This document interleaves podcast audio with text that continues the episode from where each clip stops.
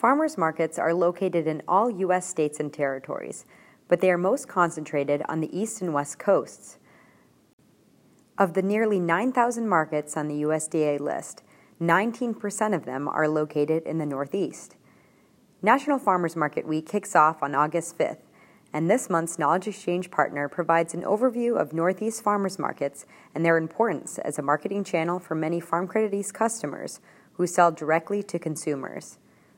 We also give a summary of our annual mid year agricultural conditions report, which reports on net farm income, the latest tariffs, trade, input costs, and a report on Northeast ag sectors.